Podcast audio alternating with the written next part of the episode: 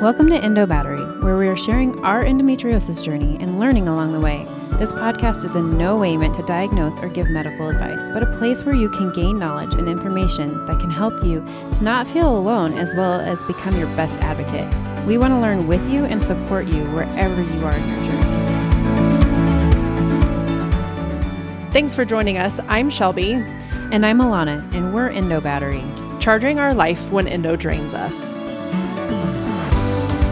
Hey, all, welcome to Endo Battery. I had the pleasure of sharing our last podcast of my kind of testimony and journey through um, endometriosis. And today we get to hear Alanna. And this is so great. As we've talked in other podcasts, we spoke on endometriosis and adenomyosis. And um, unfortunately, she's dealt with both. Not lucky, but we are lucky to be here and have her kind of speak the truths and her journey of um, both of these. Yeah, and it's been a journey. I'll start by saying I feel like I discredit myself often because I didn't feel like I walked through years and years and years of pain like Mhm. some do, but I would say it wasn't years and years of pain in my adulthood the same. So mine actually started when I was really young. I ended up just having like a lot of girls have really painful periods.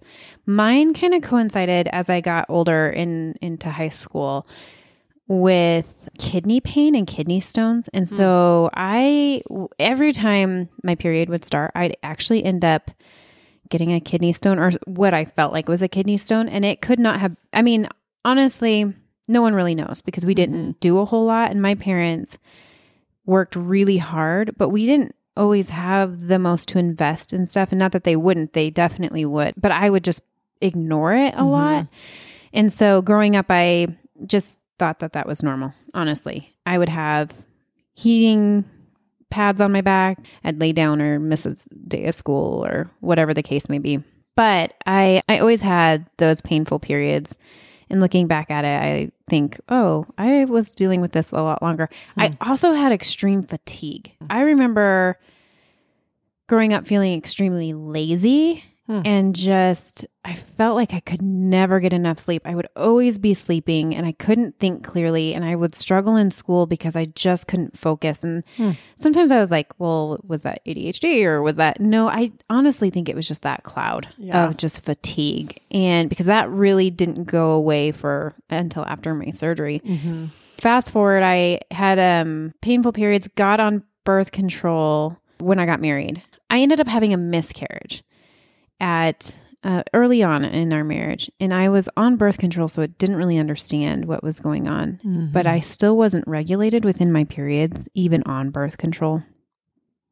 And I wasn't planning, obviously, to get pregnant and didn't know I was pregnant.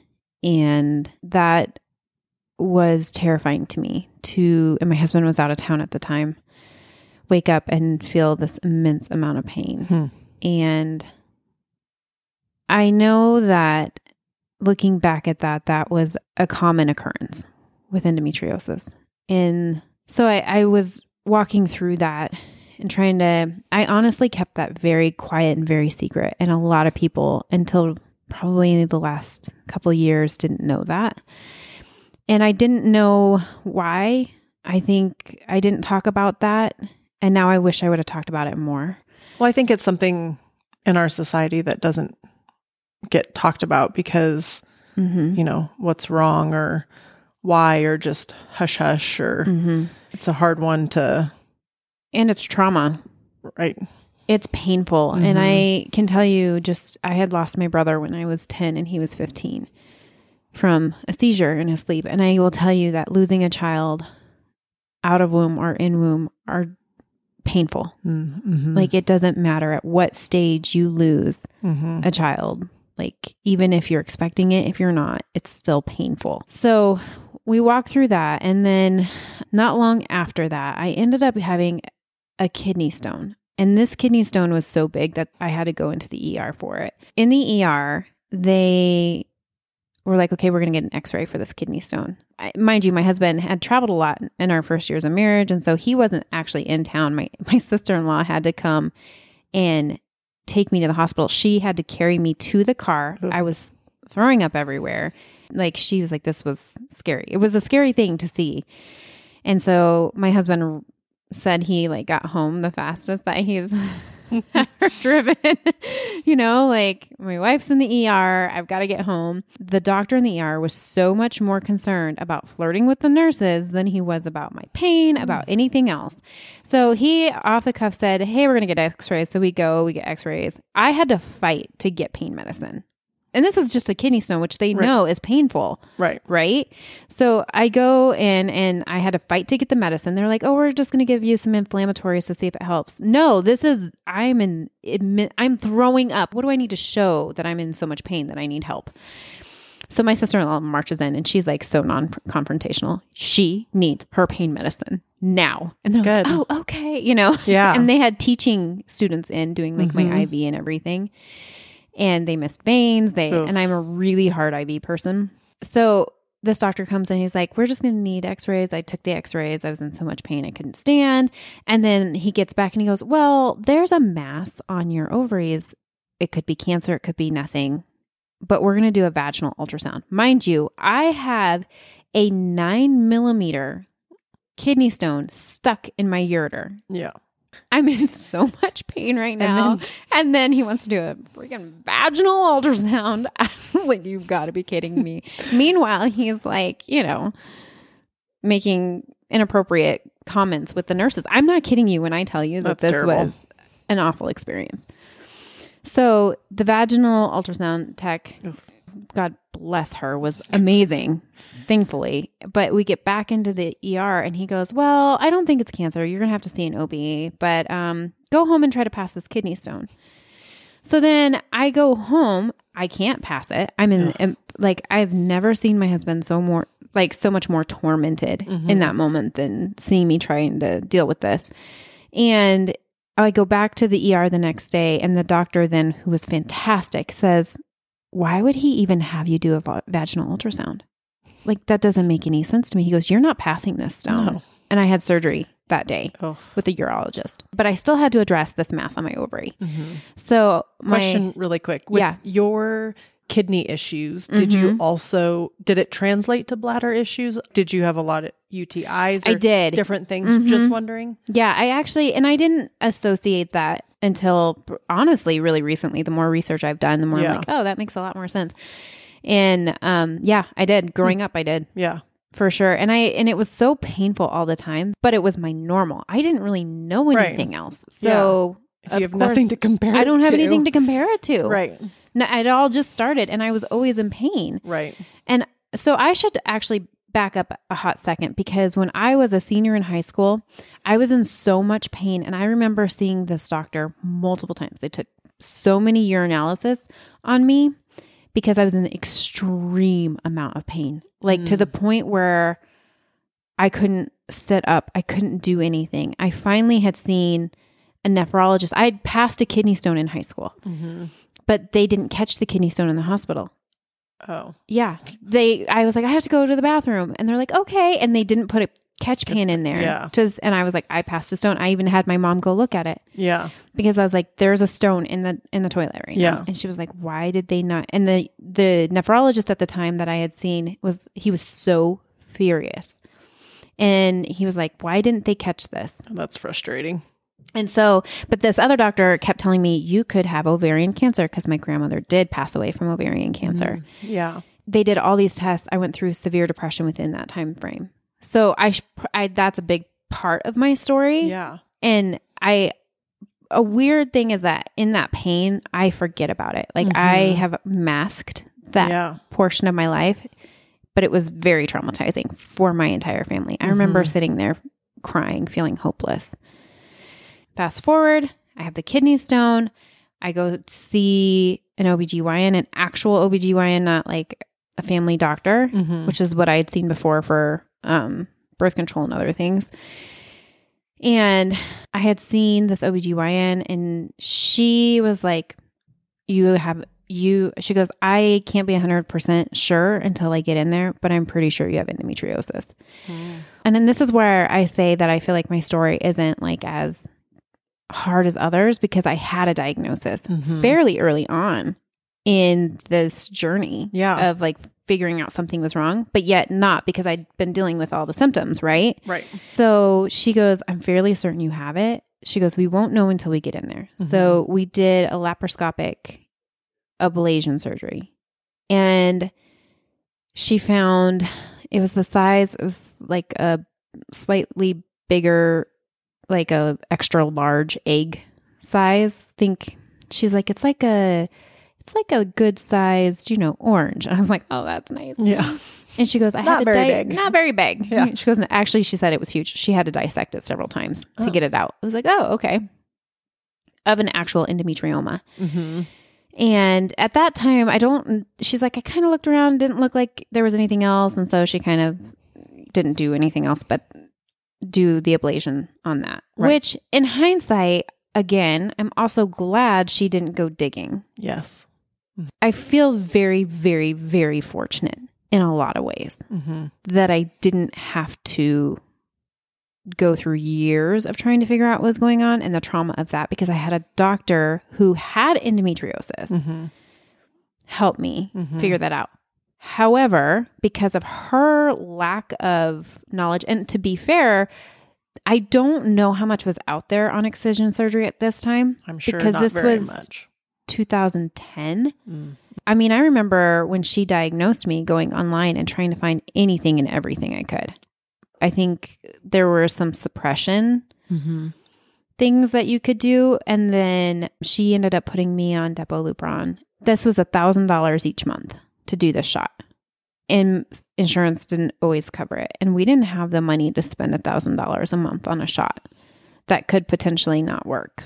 And she was saying this is just to maybe get rid of the endometriosis or, you know, and, or to preserve your fertility. And I, at that point, I didn't know anything and there wasn't a lot out there for me to research and be like, this isn't a great drug for me, you know, Mhm. like, and you know, every doctor is going to be different. I'm not a believer in the Depo-Lupron. I don't think that there's a huge place for it.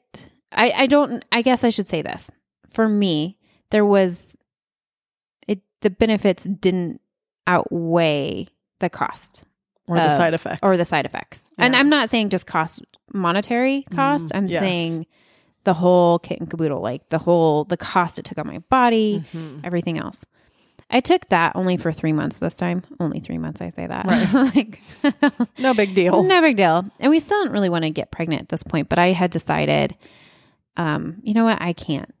I can't do that. Mhm. So I was on birth control again.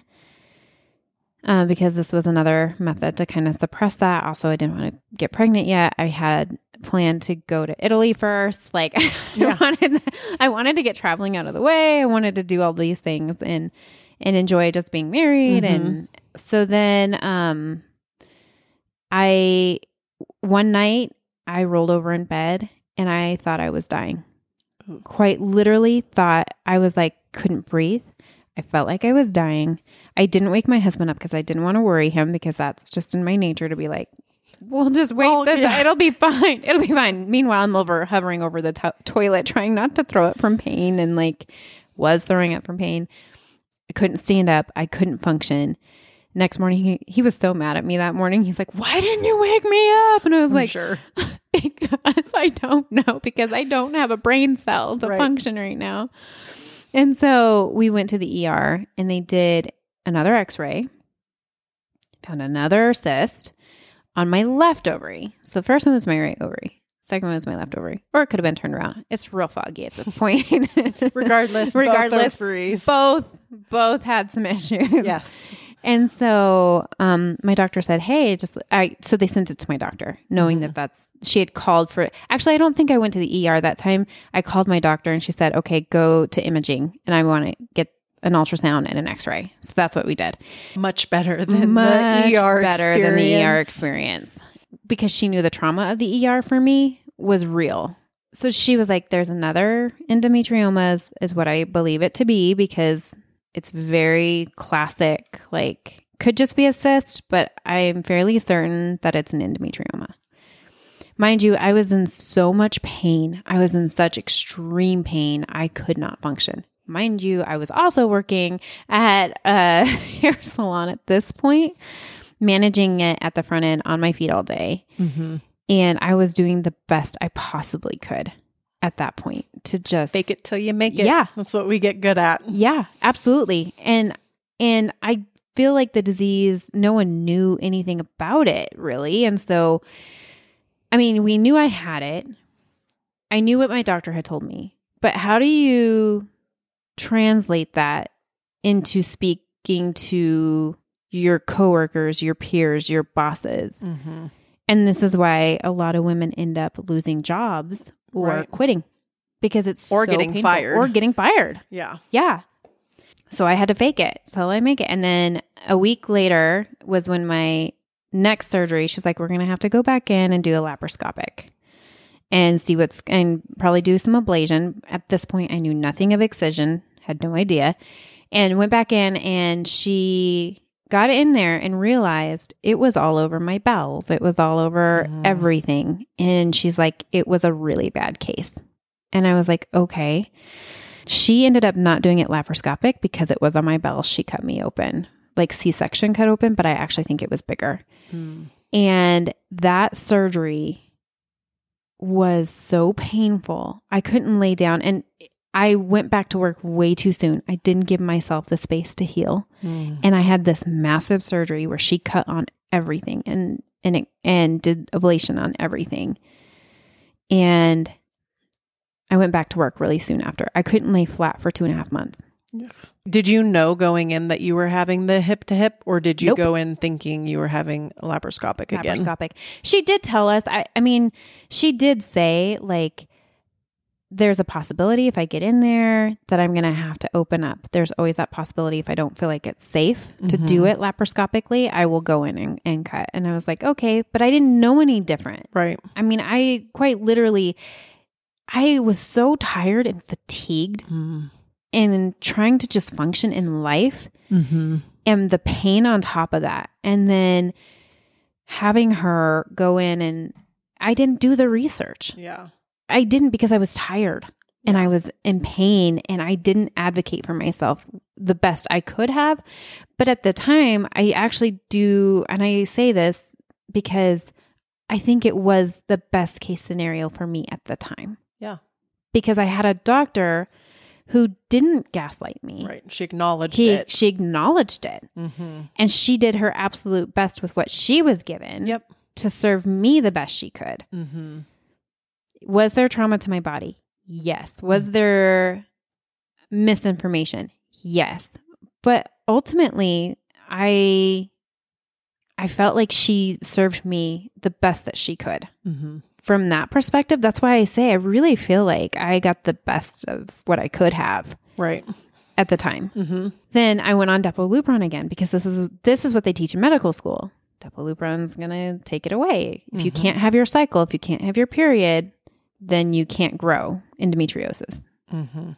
And then I also then went on um the Mirena or actually I, sh- I went on the Mirena i'm sorry i went on the Mirena that was the birth control Mhm. and then she said well The that, IUD. Yep. the iud Yep. and she goes that sometimes really helps women suppress i will tell you that was hell for me it was I've heard nothing Awful good for me. IUDs it was so women. uncomfortable and it was awful Mm. feeling my acne i had horrible acne. I gained so much weight i felt even worse. Mm-hmm. but i felt like i was doing the best i could with what i had. Mm-hmm. fast forward Depolupron nine months. Got off of it I was like we're going to italy. Let's I- go. let's go. I got back wasn't pregnant and i was really it was like devastating for me i don't know why i thought instantly because the communication behind it was you get off of Depolupron you get pregnant right away Mm-hmm. your, the, your chances of being pregnant right away are, are much higher Mm-hmm. and that's when I went to the acupuncturist. I went to Rachel that you had referred to me or that you had seen. Yeah. I feel like Rachel I don't know Blank, if yeah. I don't I feel like I you were the one that I saw her before Imogene. Yeah. Yeah. She's Yeah. phenomenal. She's phenomenal. And so I went to her to help with that. And she, I, she did two sessions on me and I was pregnant. Mm-hmm. And I was like, okay, all right. She did through 12 weeks. I was, I should say this, I was terrified of another miscarriage. Yeah. The fear so.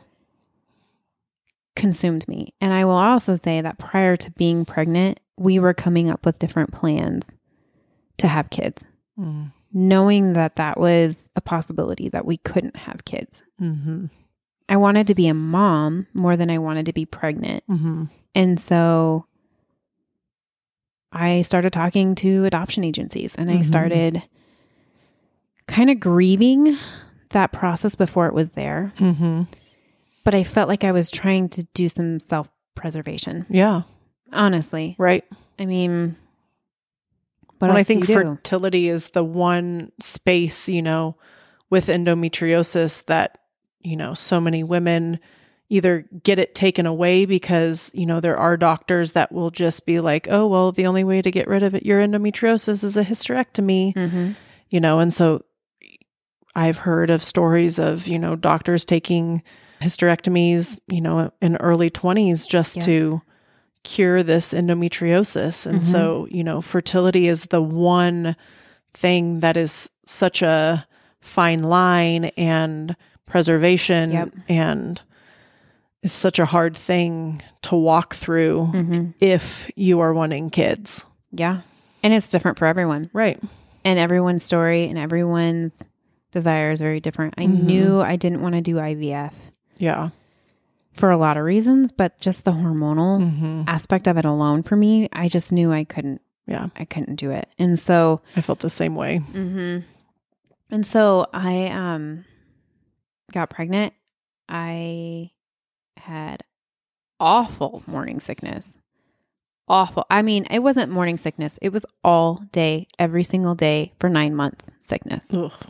I could not stand the smell of toast. I couldn't stand the smell of cooking meat. I couldn't do it all. But you know what that did for me is reassure me that there was a child inside of me. So th- from that perspective, I was good. But I was I I wouldn't say that I loved pregnancy. Yeah. Um it was really hard for me on my body. After I had my daughter, 10 weeks postpartum my period came back full-fledged. Ugh. Damn periods. I know. Why? Why? And and I was not exclusively breastfeeding because I had a C-section and then the lactation nurse came in and she was like, "Well, you've got a supplement." And you and Mm. my milk had just not come in and I didn't know any different. Right. And so we supplemented and then I ended up she only nursed until like 6 months and I couldn't do any more. And given what I know now about breastfeeding and endometriosis and your periods, it's that the way that it was described to me was every month that you have your period postpartum, the likelihood of you will have of losing an ounce of milk Mhm. after. Yeah. And so I was like, oh, that explains a little bit more. Not always. It's always Right. different for everyone. Right. Then I dealt with extreme pain after her. Uh, did not go back on birth control. And pain as in kidney Um, pain or kidney pain. where was that? I had kidney stones still, but my pain honestly was in my ovaries still. Mm. And it was in my I struggled walking without pain. The fatigue was out of this world. Like I remember driving with my new like toddler, honestly, any stage. I would drive and I didn't know how I got from one place to the next because I was so fatigued and that's scary Mhm. because it doesn't it's not like that is your overall goal is to be like well i want to get there just to get there if i had known that i couldn't drive without feeling feeling that fatigued at certain times i wouldn't have Mhm. driven Right. and there were times i didn't Yeah. and i remember thinking as a new mom i'm failing my child Yeah. because i was so tired all the Mhm. time It's so tough. the fatigue for me on top of the pain the fatigue was such a life suck to me Mm-hmm. i couldn't think Yeah. I couldn't do anything. And then the pain would come. And I remember being curled over on the couch so many times. And Elliot's like, Are you okay? I'm like, It's just my period. mm-hmm. It's just the endometriosis. And I was, I was okay with it. That was Mhm. the weirdest thing. And I think what we've been conditioned to, to be is okay with the pain. Right.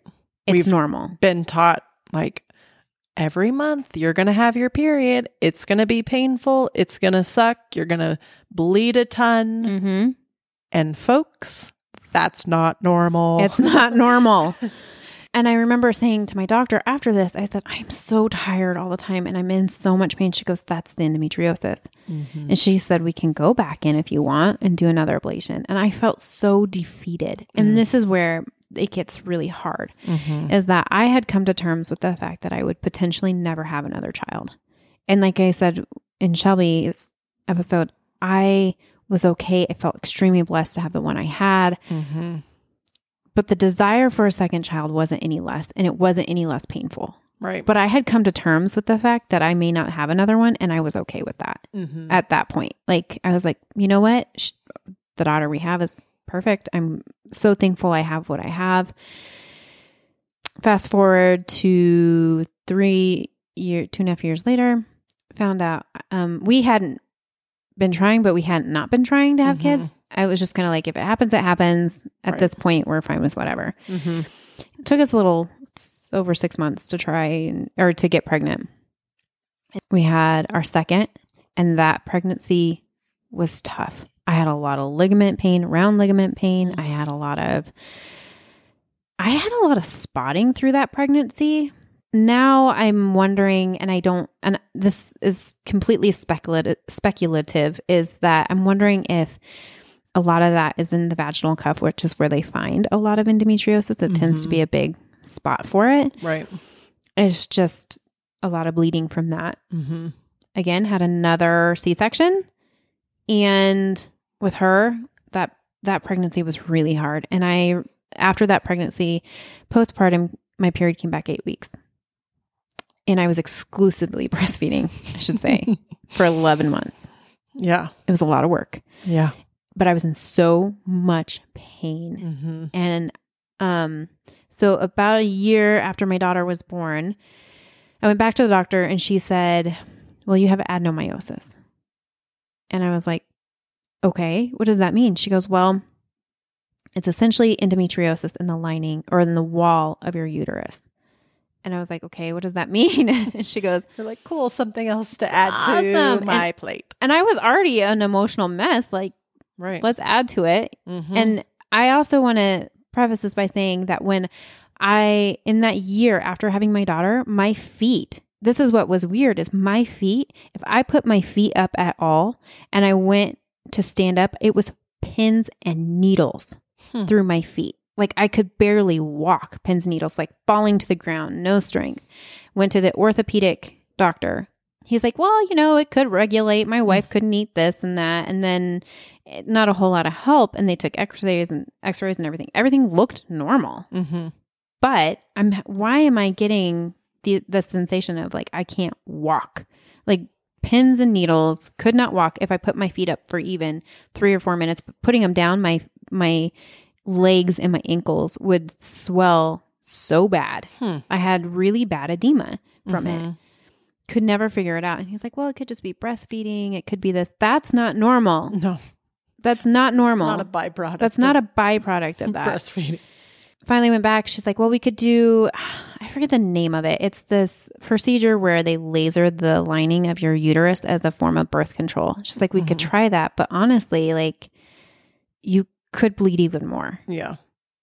or you can do a hysterectomy. And I wasn't ready for a hysterectomy because my daughter was a year and a half and I had heard they were terrible and they were really hard to recover from. And I just didn't feel like being out of my daughter's path of momhood for two months. Right. I just, I didn't feel like I could do it. And so we waited, we waited, we waited. Blessing in disguise was, is that meanwhile, I had met with Shelby because she had posted on her Instagram account about potentially having endometriosis, what that meant. So we met for coffee, and that's where Shelby was like, Alanna, you need to check out Nancy's Nook. And I had been on, she had also put me on Orilissa at this point, which is the pill form of Depolupron. Mm-hmm. And I started getting lumps in my breasts because I was seriously having, I'd start my period, I'd ovulate, I'd start my period. I'd like have it was I was bleeding twice a month Ugh. for multiple days. So it was like more than half the month You were bleeding. I was bleeding. Ugh. I was constantly in my cycle. And that's another thing. And she was like, well, that's from the adenomyosis. mm-hmm. And I was having, I had lumps and, and breast soreness. And I was freaked out Mm-hmm. because I was like, do I have breast cancer? Do I? And it was just, she's like, nope, it's just an excess of hormones. yeah. Awesome. So I went on Orilissa and it started getting to a point where it was so bad. Sex was painful. I couldn't walk. I couldn't, again, think clearly. My fatigue was through the roof. I was cranky with my kids because I was in so much pain. Mm-hmm. I was throwing up a lot. I was, I mean, it was just like all these things that were coinciding. And um, I met with you, and you're like, no, you need to go to Nancy's Nook Nose. And this is where I was like, but I gave you all the wisdom, Shelby. Don't you know that I gave you everything I have because I've been through it all? Oh, wait, I'm still going through it. And I think I even remember you. It was so funny. I remember sitting in the coffee shop, and you're like, Oh, uh, when I told you I was on Orilissa, you're like, oh, okay. Well, have you read about that? Yeah. it's like, well, the doctor gave me a pamphlet, and this is what the doctor said. And she's like, oh, okay. Um, you were trying to be so nice about it and not be like, oh, come on now. like, I remember this. How I remember this, I don't know, but I remember this. That's too funny. But yeah, like with Nancy's Nook, like I just went into there's different modulars to go into and you know really read about all the treatments options that are out there and the pros and cons about both treatment or all the treatment options which you know I feel like a lot of medical providers some will give you know Orilissa or Lupron mm-hmm. out and not tell you the side effects and not tell you what it could potentially do. And you know again it becomes that carrot as a bait like oh you're telling me this could maybe cure my endometriosis or you know Yep. get me out of pain for 6 to 9 to 12 months but then Yep. past that what Right. cuz you can't be on either of those No, long term those No. are short term one time only should be. type medications that You, at all. Mm-hmm. can't sustain in life No. And so that's where I think a lot of disservice comes in as well is that, you know, um, some of these things are being pushed without the knowledge behind Right. what could or couldn't happen. Well, and I think too, the doctors aren't given the best knowledge on it. Right. Like it's not communicated clearly. Mm-mm. That's why I felt like I was doing the work. But I remember when we met, I felt completely hopeless. And I Mhm. remember not long after that, you finally you were like, Alanna, you text me, and I was so thankful that you followed up with me Mm-hmm. because you said I, I remember I just remember this conversation because I had it with Elliot after. You were like Alanna get on Nancy's Nook. I don't see that you're doing anything. You need to get on Nancy's Nook. And I was like okay fine. So I did. And I had gotten so bad at that point that I really started digging in and digging in deep and then I scheduled I got to a point where the Orilissa was running out I wasn't doing anything it was making it worse the hot flashes were making me insane um, because it was literally every five minutes Mm. of feeling like I was sweating out of my clothes from the side effects of this. And Yeah. so I was like, I just felt, and I'm trying to raise two kids. Right. I, can, I mean, I was just, And be a wife. And be a wife. friend and all the things. Household Everything. manager. Mhm. and I remember having to take naps Yeah. and being like, why am I taking naps all the time? I'm so Mhm. tired. I can't do this. And I'm in pain. And I was, I had a lot of meltdowns, breakdowns. I don't think they were meltdowns. They were breakdowns from just mental fatigue and mo- and emotional fatigue Yeah. and pain fatigue. It's all but all legitimate too. All legitimate. Like endometriosis and adenomyosis is hard. Yeah. because of all the things you go through, whether you've been gaslit, whether you've been helped like Alanna, Mm-hmm. but still are dealing with issues after what you thought of all these treatments. Each treatment was supposed to be the treatment to help, Right. you know, just holding on to the next one is is this going to help this time Mhm. or not? Right. And that's what I felt. Like I just felt like we had extinguished all the real options for me Mm-hmm. at that point and I loved my doctor. She was there with me. She did all my C-sections and we'll talk about, you know, doctors that do both you know, these surgeries and deliver babies when they're splitting their time so much, but I was thankful in a lot of ways. Mm-hmm. And she was a great support and we gained a real personal rapport. Yeah. And when I went back and she still had paper charts at this point because she was like pretty old school. Mm-hmm. The chart was like four inches thick of all my stuff.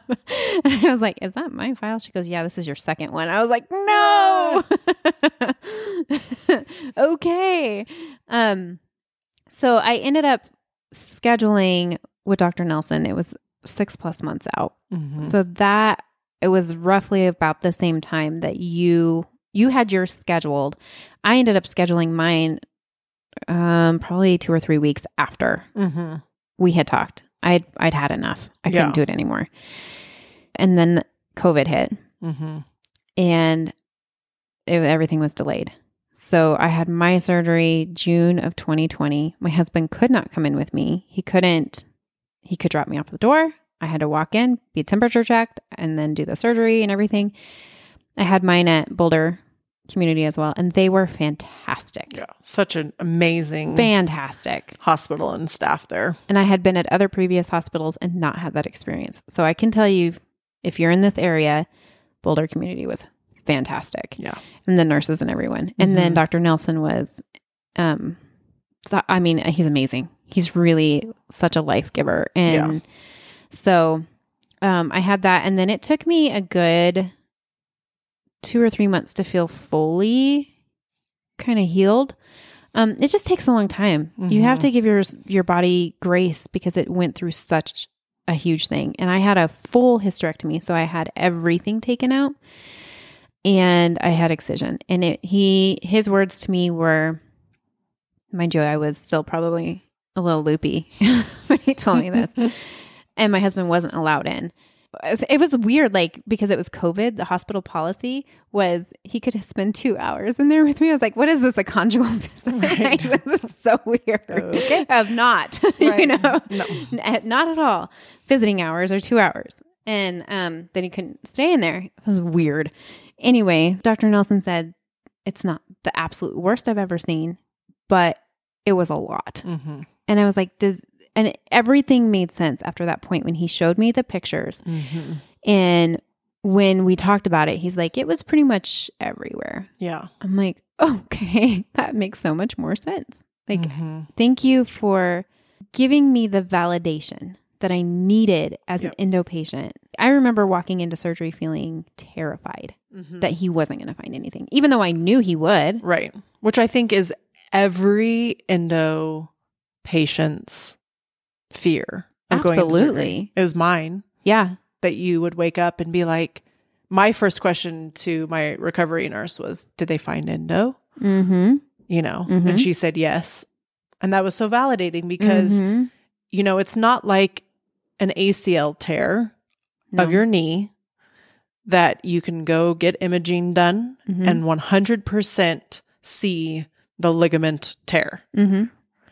And then, you know, that orthopedic doctor goes in, fixes the ACL, you have PT, Mhm. and you know what's coming. Mhm. You know, Yep. with endometriosis surgery, whether in Alanna's case, ablation or excision, Mhm. you could either go in thinking it's going to be laparoscopic to hip to hip Yep.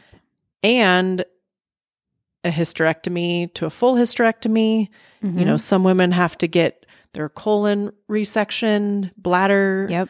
all the things. So it's literally like opening Pandora's box of you have zero idea Nothing. of how you will come out or Yeah. what they'll find.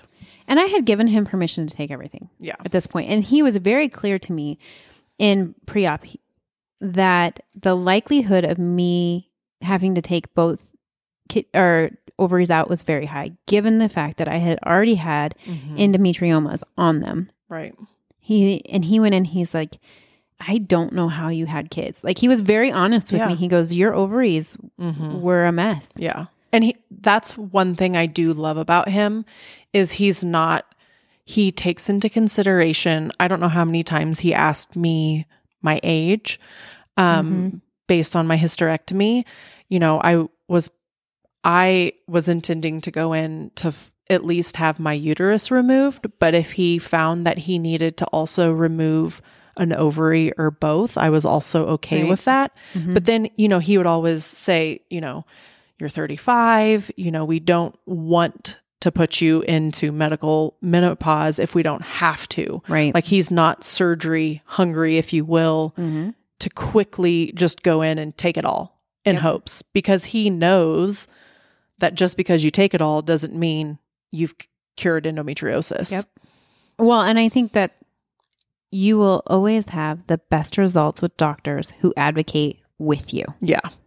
and for you. hmm I had that in both cases. It was just, and I do believe it was the best result given the time and situation Yeah. for me. hmm That both of them advocated the best for me because they genuinely cared. And that's what made the difference for me. hmm That's why I didn't have as much trauma as I could have had. Right. The disease itself is trauma. hmm What it does to you, the the ways it plays in your mind, hmm everything. The you grieve the loss of a season because you're in so much pain or what could have been a season hmm Or seasons. or seasons Or years. or years. Yeah.